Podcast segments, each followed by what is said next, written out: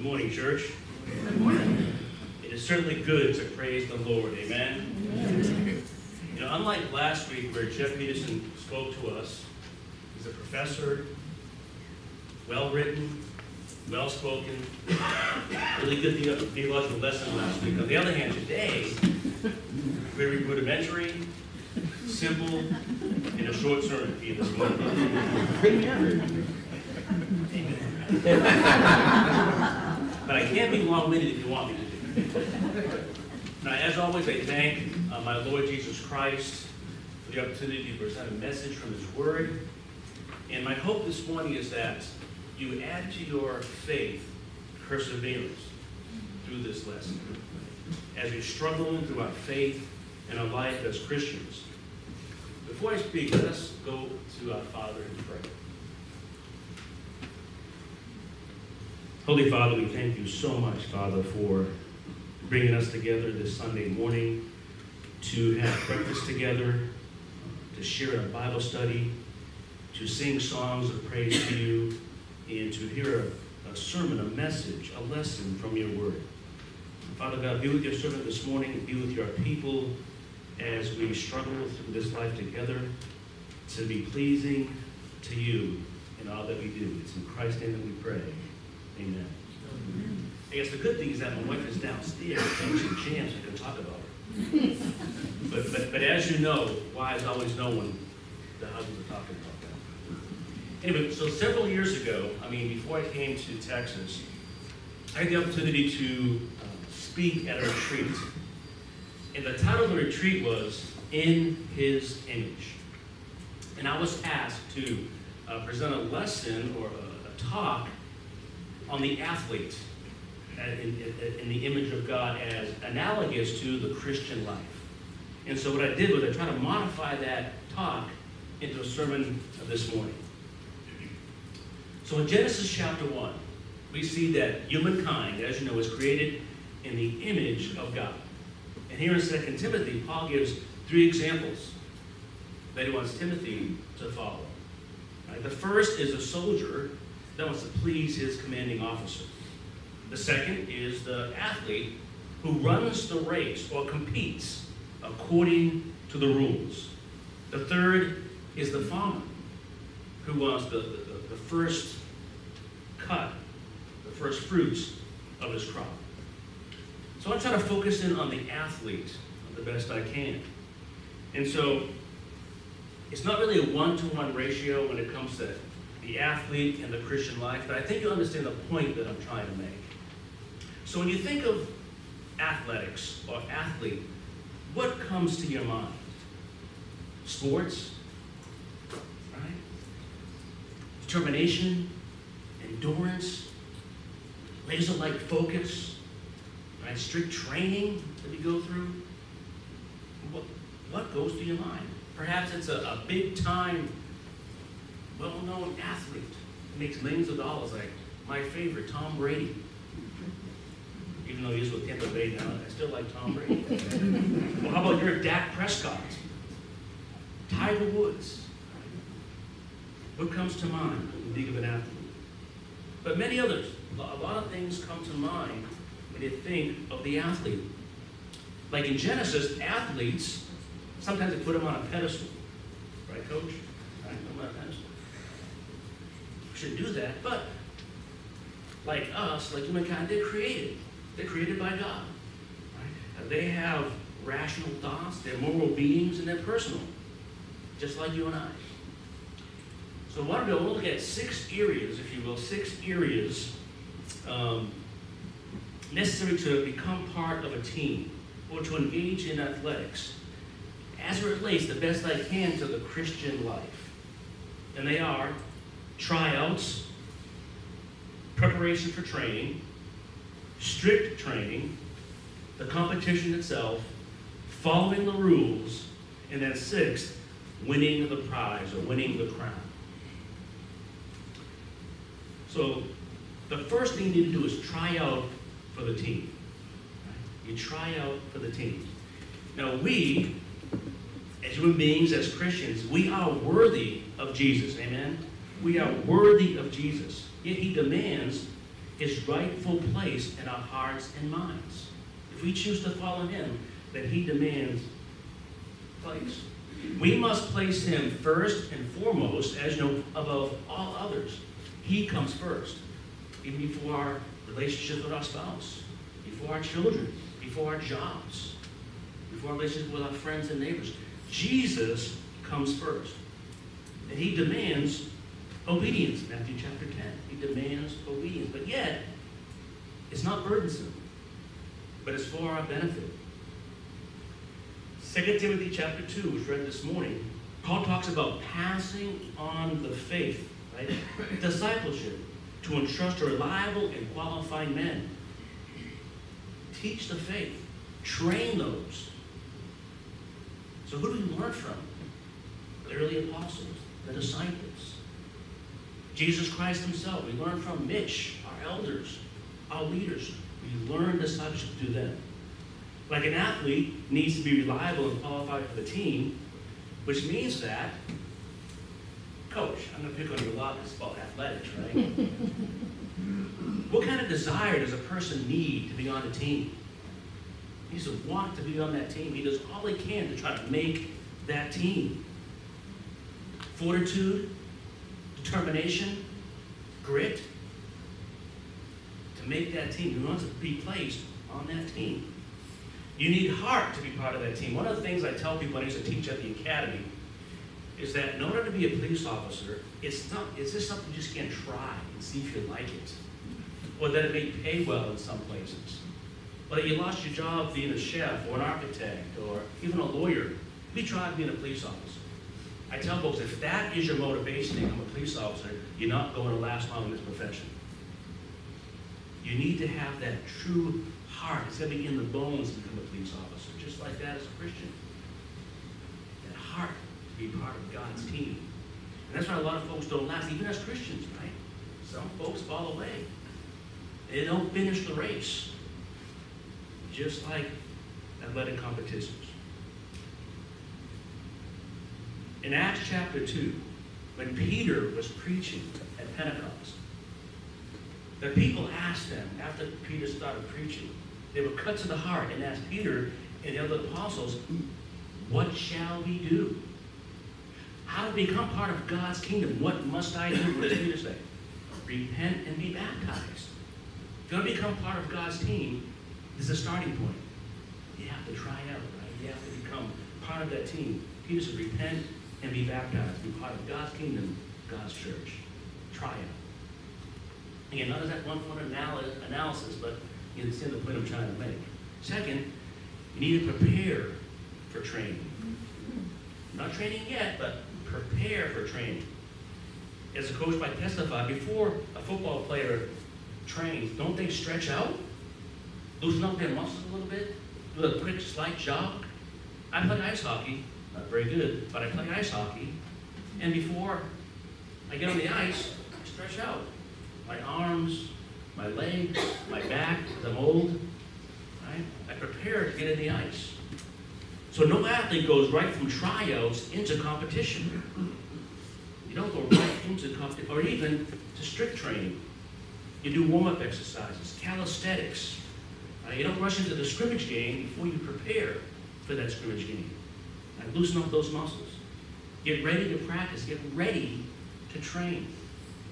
We are getting ready as young disciples to serve God in His kingdom. We're getting ready. Drinking that milk. Eating that baby food, if you will. If we get into that meat. In Ephesians chapter 4, we read that we, in fact, are prepared. We are prepared to do works of service. We are prepared to do good works. Why? So the church can be built up and become mature in Jesus Christ. Right? What is the mission of UA? To love God and love others. Right? And that means we, have, we do works of service. We do good. Training is not just focused on an academic exercise, but it emphasizes, in a sense, practice. It involves expending energy, placing the needs of others before yourself. That's so challenging, isn't it? to put the needs of yourself before others. That's tough because we want things. And sometimes when we have to place others above ourselves, we get a little bit selfish. And I can testify that to people that I work with. Hey, Sarge, they tell me. Hey, Sarge, you know what? Nobody cares about us.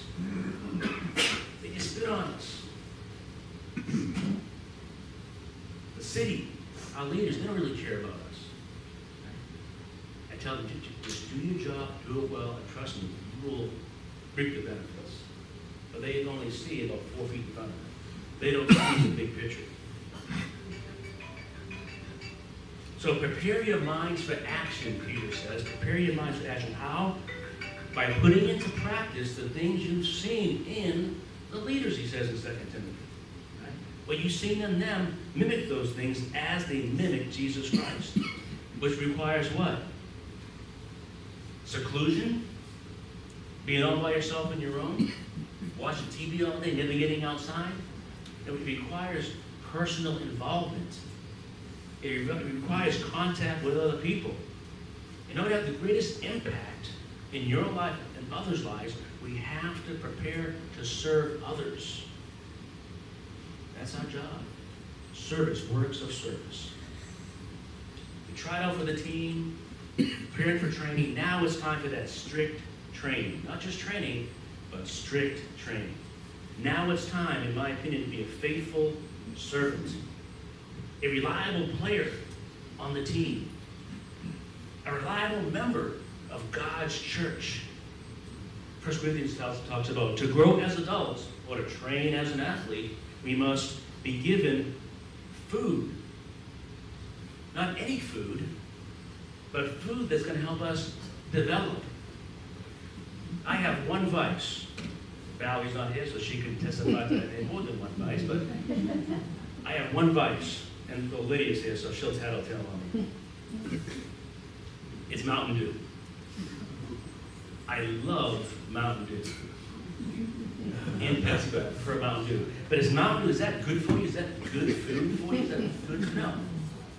We need the right kind of food to grow. Mountain Dew doesn't have to grow. But milk, bread, and cheese may. We need to eat the right food. Learn the right things share the right concepts of the scriptures. We, in fact, are living sacrifices. We are living sacrifices. We duplicate the efforts of our Jesus Christ. We duplicate his efforts. I mean, how dedicated, coach, how dedicated is the athlete if they want to move to the NHL? If they play college football, how dedicated are they? They're highly dedicated. And we as Christians be even more dedicated to serving our Lord and Savior Jesus Christ. Amen. That kind of dedication, that kind of effort. As Peter points out in 1 Peter 2, newborn babies require pure milk for growth. Simple and strict training, a faith-built training, will strengthen us, not overwhelm us, but it's good for us. Now, I'm not old enough to ever drink castor oil. Were any of you old enough to drink that stuff? Did, did that taste good? No. So, but why did your parents give that to you? They thought it would be good for you. But I mean that sometimes we may not think it's good for us, but it's beneficial. Amen? Mm-hmm. It is because God knows what's best. And as athletes on God's team, we must always be ready, always be courageous, always be strong. Because you know what? We have Jesus Christ right beside us, in front of us around us. We must resolve to remain faithful on God's team. Be faithful and courageous. Because sometimes it's going to be scary when we're training, frightening when we're training. But have faith, don't lose heart, have courage. 1 Peter 3 talks about what? To be ready, to give an answer to anyone that asks you about the hope that you have. Are you ready? To give an answer of your, for your faith? I hope you are. But if not, how do you get the answers? By eating that food, reading the scriptures, reading the Bible. Stay close to God's Word. Through strict training, focusing on Jesus Christ, our Master, living in that daily truth, we could present Christ with gentleness and respect. Amen? Mm-hmm. Respect. I can tell you a lot of reasons why people, you know, don't go to church. Those hypocrites at church. What do I need church for? I'm my own God in a sense. They don't understand the true concept. They don't understand why it's beneficial for us. Strict training. So the trials are over. We've made the team. We prepared our minds. We prepared for training. We're ready to start competing. Ready to start living, I mean, the whole process of living our lives out for God. But now it comes where it's true competition, when our faith is challenged. We are now competing. We're running the race that is marked out for us by Jesus Christ. But guess what? As you know, who ran the race before us? You can say it. Jesus. Who won the race before us? You can say it. Jesus. Who's the author and perfecter of our faith? Jesus. That should give us confidence when we're running our own race. The race of life. A Christian faith.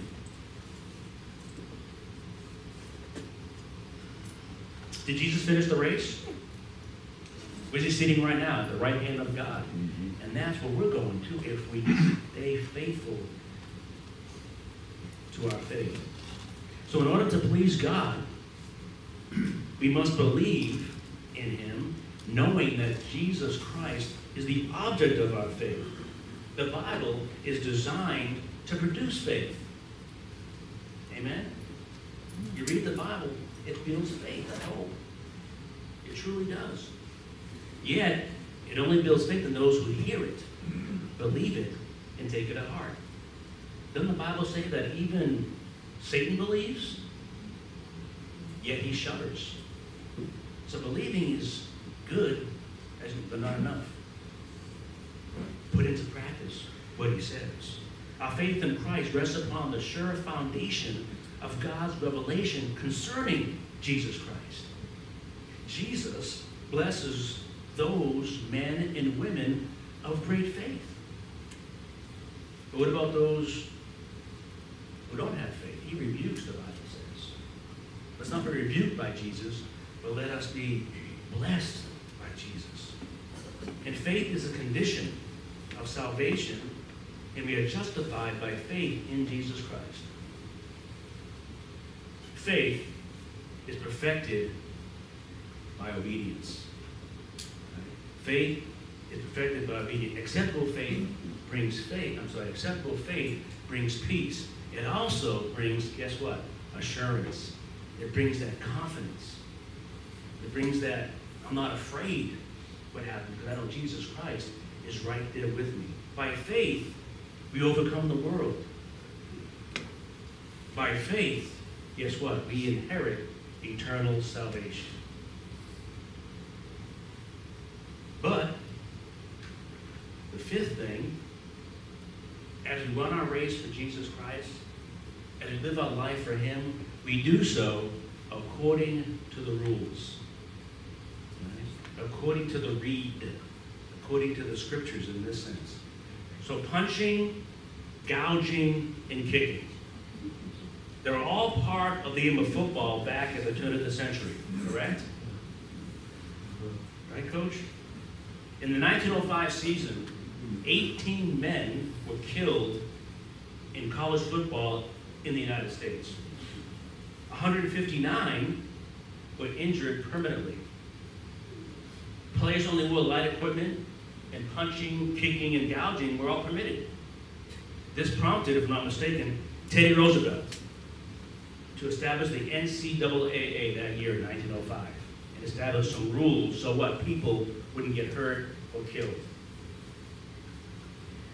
There must be rules in every facet of life. Why? Because without rules, there'll be chaos. There'll be confusion. That's why we have law and order.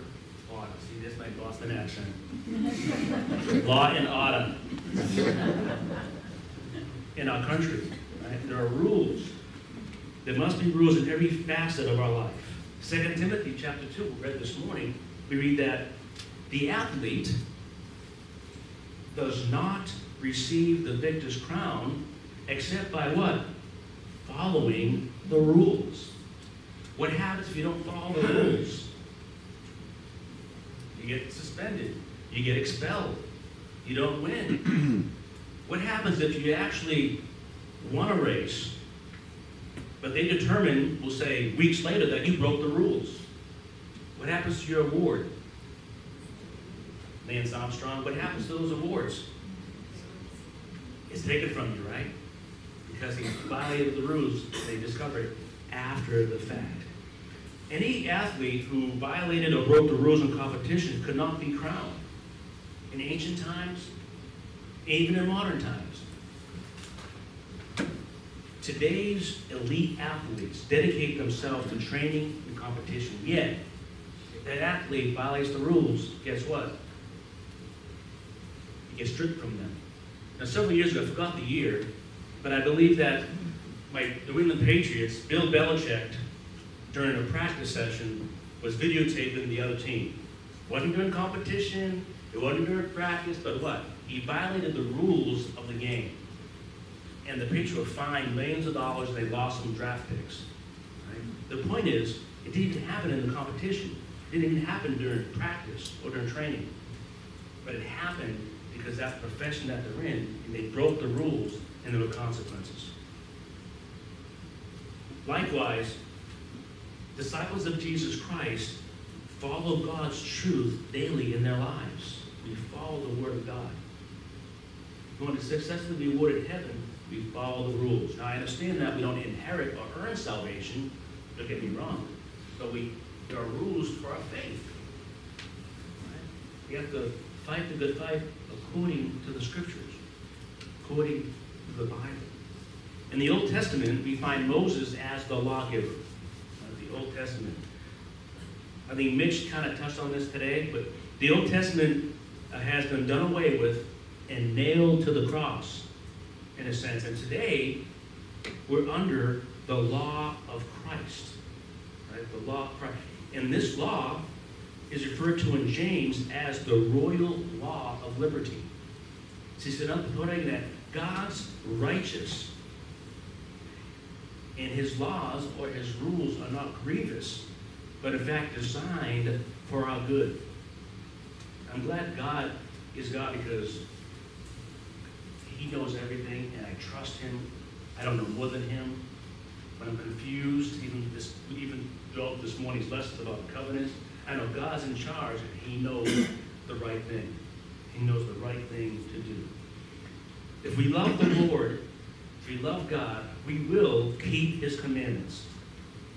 So important is obedience that Paul says in Hebrews chapter 5. He says that Jesus is the author of eternal salvation to who?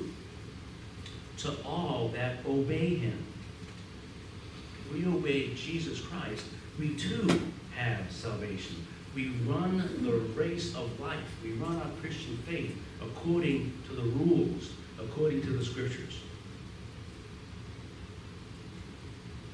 After all the tryouts, the training, the competition, following those rules, we now have the victory.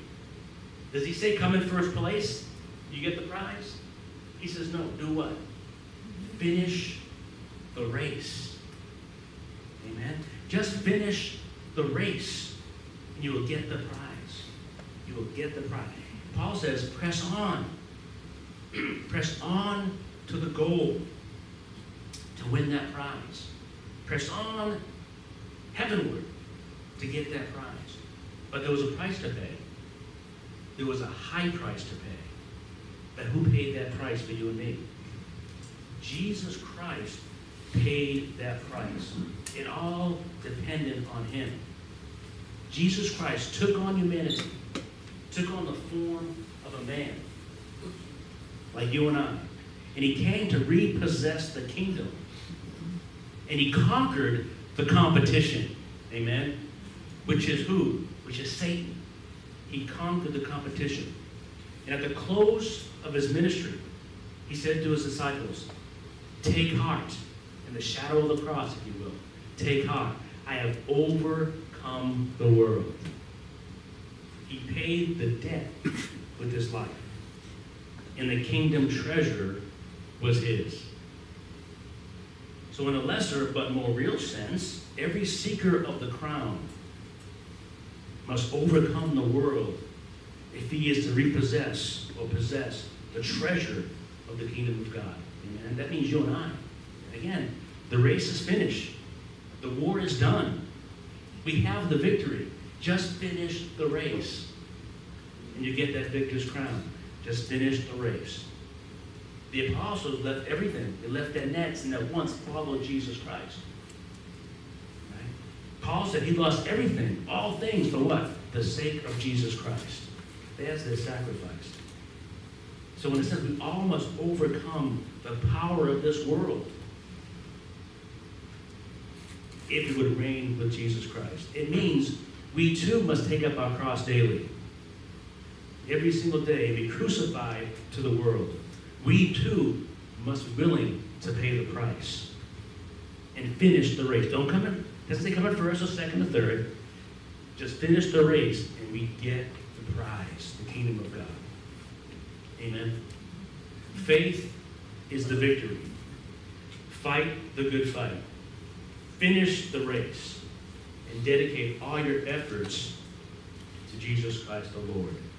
Tryouts, prepare for training, strict training, competition, follow the rules, and guess what? You have the crown. Amen. The lesson is yours.